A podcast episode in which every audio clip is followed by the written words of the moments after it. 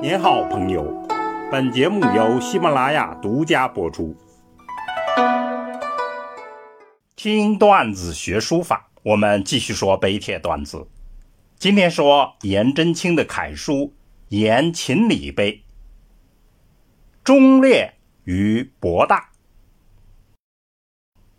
一门忠烈如何再现于书法呢？颜真卿空前绝后的创造，只能用两个字来概括，那就是博大。颜秦礼碑是颜真卿为他的曾祖父颜秦礼撰文并书写的神道碑。所谓神道碑，就是立在墓道上的碑。这种风俗汉代就有，唐代就越来越完备周详。颜秦礼碑就比较典型。颜勤礼是唐朝的大臣，也是书法家，工于篆籀，还是弘文馆的学士。再往前推，颜勤礼的爷爷就是写了《颜氏家训》的颜之推，那是北齐时代。这两个人已经足以让我们了解颜真卿的家学渊源。但远不止这些，颜真卿借这块神碑。把自己家族的牛人都罗列了一遍，绝对是中国传统所歌颂的一门忠烈。我们来读一下碑文：君会秦礼，字敬，琅琊临沂人。君就是此君，也就是他的曾祖父，名字叫秦礼，字一个字叫敬，是琅琊国古琅琊国。临沂县人，高祖会建远，其御史中丞。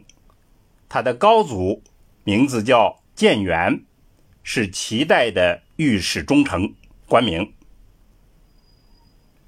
梁武帝受禅不食数日，一动而绝。梁武帝受禅登基这件事。使得他的高祖不食数日，好几天不吃饭，一下子悲痛而绝，去世了。事见梁齐周书，此事记载在梁齐周书这些史书里。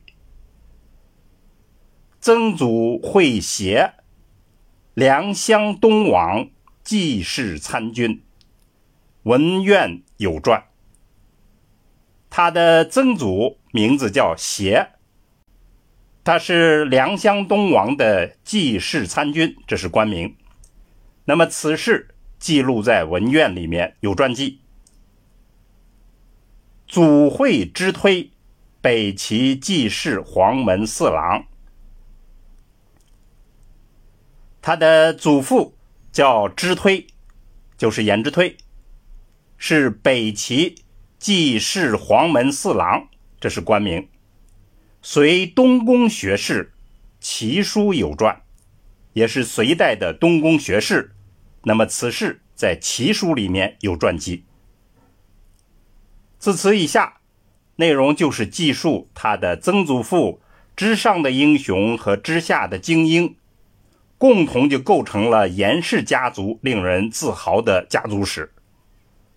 不过最后呢，颜真卿还遗憾地写道：“小子真卿，就是说我这个晚辈颜真卿，欲修仕田，意思就是说我有幸来撰写这篇文章。婴孩寂寥，不及过庭之训，意思是说我从小穷困，没有受到父亲的严格教导。”晚目论传，莫追长老之口。到了我晚年才写这篇文章，可惜已经无法记录上一辈人口中叙述的史料。故君之德美，多恨缺遗。所以此君的德行之美，很多都遗失了，遗散了。再往后的铭文。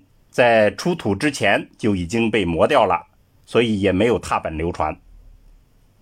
那么这样的基本内容，我们来看看颜真卿的书法表现方式是怎样的。颜真卿写此碑的时候已经是七十一岁，这是他晚年楷书的代表作品。另外，我们前面的课让大家回听有关颜真卿书论的段子，那么在此处大家可以回想一下，他把自己所有的书道理想追求都在这里付诸实践了。此碑就呈现了一种前所未有的书法风格，集众家之长，又自成一格，宽舒圆满，雍容大度。以拙为巧，大智若愚，这样的颜体书风，这就是我们所说的博大。具体如何落实呢？我们来看一下三要素。用笔上最突出的是提案的丰富多彩，把用笔中间诸多的矛盾与变化融于一体，呈现了蓬勃的生命气息。而其以圆为主的笔法，则集中体现了中国传统含蓄的审美理想。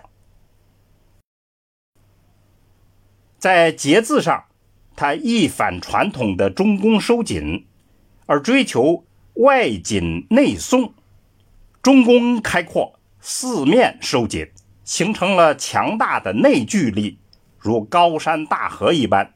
这代表了大唐时代的风范。这应该算是最大的魅力。那么在章法上，字句行距都比较紧密，显得从容茂密、大气磅礴。我们在书家段子里头讲过日本、美国对颜真卿书法的研究，有一些话题应该说是令我们国人汗颜的。虽然国内学习颜体的人历来就不少，但漏洞和遗憾也很多。如今我们在弘扬国学，颜真卿这样最富于民族色彩的大家，应该是大力宣传、深入研究，甚至全民去临习，此中价值不可低估。愿我们每个人都为此付出自己的一份努力吧。听段子学书法，我们下次再见。